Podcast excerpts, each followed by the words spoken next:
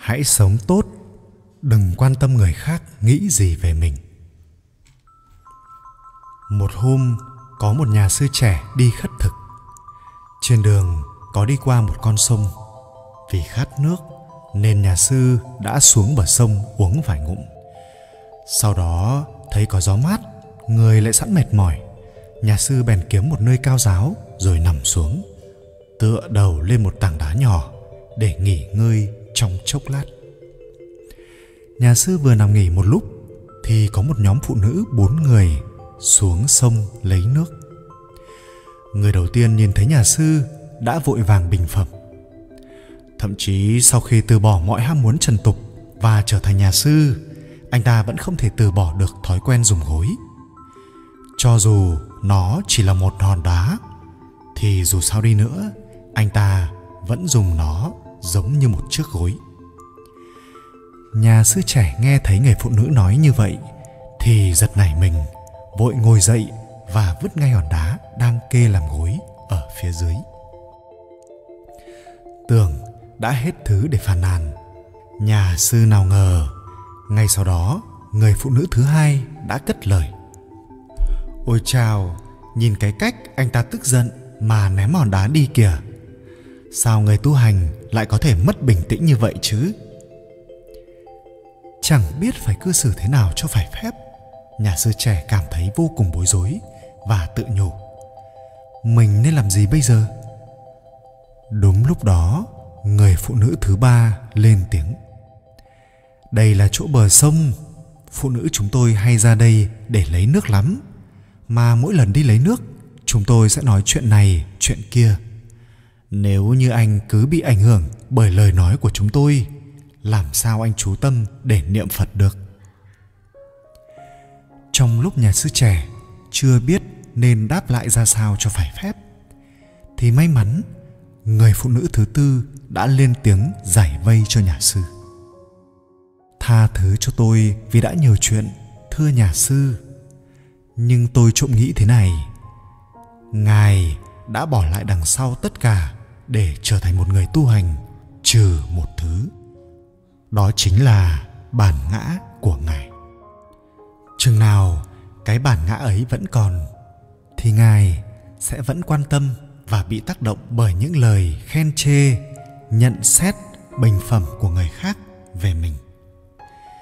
Chỉ đến khi ngài hoàn toàn vứt bỏ được cái bản ngã ấy, ngài mới có thể chuyên tâm niệm phật tìm ra con đường của chính mình và cứu giúp người khác thoát khỏi bể khổ được.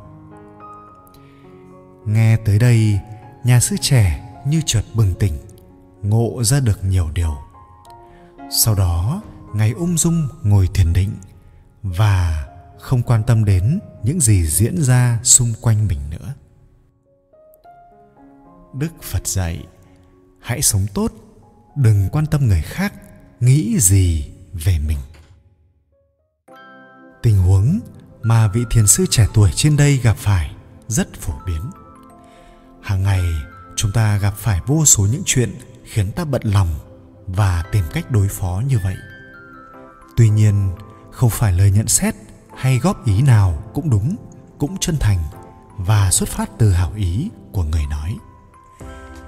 Đôi khi, nó chỉ là những câu nói đùa vui nói cho có nói mà thôi. Chứ hoàn toàn không có mục đích thật sự để khuyên nhủ ta tốt hơn. Thậm chí là những câu chuyện làm quà. Chính vì thế, nếu luôn để tâm và dằn vặt bản thân vì những lời nói này, không có chính kiến và mù quáng làm theo, chúng ta sẽ không bao giờ tìm được sự bình an trong tâm hồn mình. Lúc nào cũng sống trong sự hoang mang, rối loạn đức phật tất đạt ta cổ đàm cũng đã từng nói rằng, hãy sống tốt, đừng quan tâm người khác, nghĩ gì về mình. Cũng đừng phàn nàn trước những lời xúc xiểm ta. Khi người khác xúc xiểm ta, họ chỉ là đang cho thấy bản chất con người của họ, chứ không phải bản chất của ta. Đừng nghĩ những lời nói đó nhắm vào cá nhân ta. Hãy cứ im lặng đừng phán xét bất cứ điều gì. Các con sẽ hạnh phúc. Quên đi mọi chuyện ưu phiền, các con sẽ càng hạnh phúc hơn. Và hãy yêu thương tất thảy mọi thứ trên đời. Các con sẽ là những người hạnh phúc nhất. Câu chuyện người nghệ sĩ hám tiền. Gensen là một nhà sư, cũng là một họa sĩ của nhật bản tuy nhiên, trước khi bắt tay vào vẽ bất kỳ bức tranh nào, ông luôn yêu cầu người mua phải trả tiền trước. Và cái giá của bức tranh cũng rất cao. Chính vì thế, mặc dù tài năng, ông vẫn thường bị mọi người xì xào và đặt cho biệt danh nghệ sĩ hám tiền. Một hôm, có một geisha đặt hàng ông một bức tranh. Cô có thể trả bao nhiêu tiền?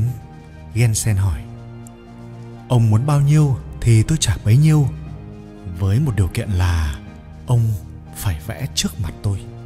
Cô gái nói. Gensen đồng ý, rồi theo ngày đã hẹn. Gensen đến tìm gặp cô gái và bắt đầu vẽ tranh. Khi bức tranh hoàn thành, ông đã yêu cầu một số tiền lớn và nhận được ngay lập tức. Lúc này, cô gái quay lại nói với các vị khách của mình rằng tất cả những gì ông ta muốn chỉ là tiền mà thôi. Tranh của ông ta vẽ thì đẹp đấy, nhưng tâm hồn ông ta thì vẩn đục.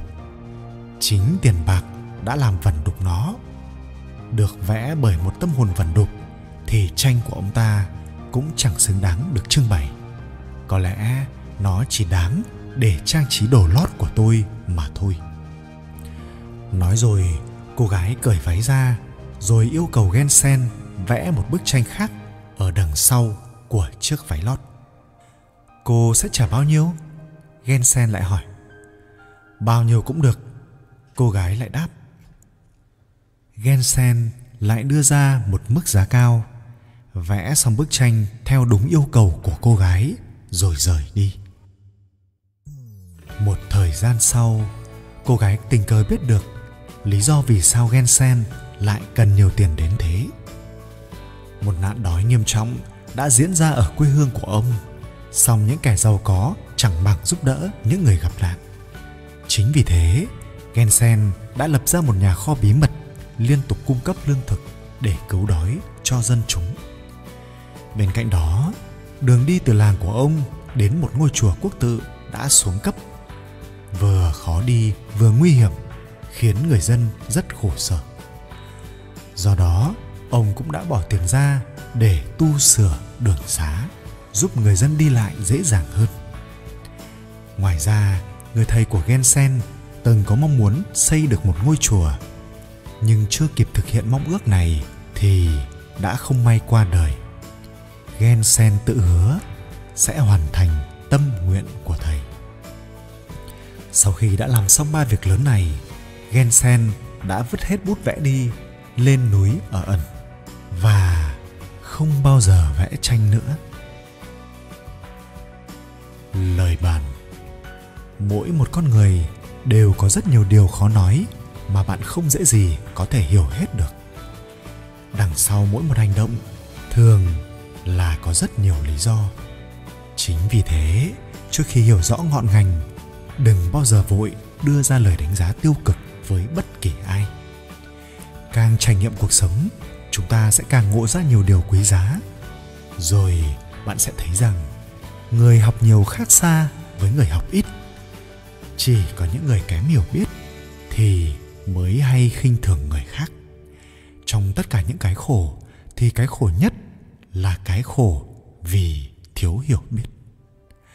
Con người cao bởi chữ nhẫn, quý ở chữ thiện và hơn nhau ở chữ ngộ. Con người cao ở nhẫn trong mọi việc đều có thể nhẫn, thì phẩm chất sẽ tự nhiên cao. Con người quý ở thiện, trong cuộc đời luôn tích đức làm việc thiện, thì mới đáng chân quý. Con người hơn người khác ở chữ ngộ một người có thể thấu hiểu nhân sinh, thì mới là kiệt xuất hơn người. Đời người công danh lợi lộc chỉ như mây khói thoảng qua, có thể tiêu tan bất cứ lúc nào. Duy chỉ có tiếng thơm là lưu truyền mãi. Đừng bao giờ hạ thấp người khác để nâng mình lên. Hãy khiêm tốn, cung kính nâng người hạ mình. Đó mới là đấng quân tử. Đừng phán xét ai cả, đằng sau mỗi người đều có một câu chuyện và những vấn đề riêng mà chỉ họ mới có thể hiểu hết cũng đừng xem thường ai khi họ chưa có gì. Hãy tôn trọng và đối đãi tốt đẹp, ngay cả khi họ chưa là gì. Đó mới là lòng tốt thật sự.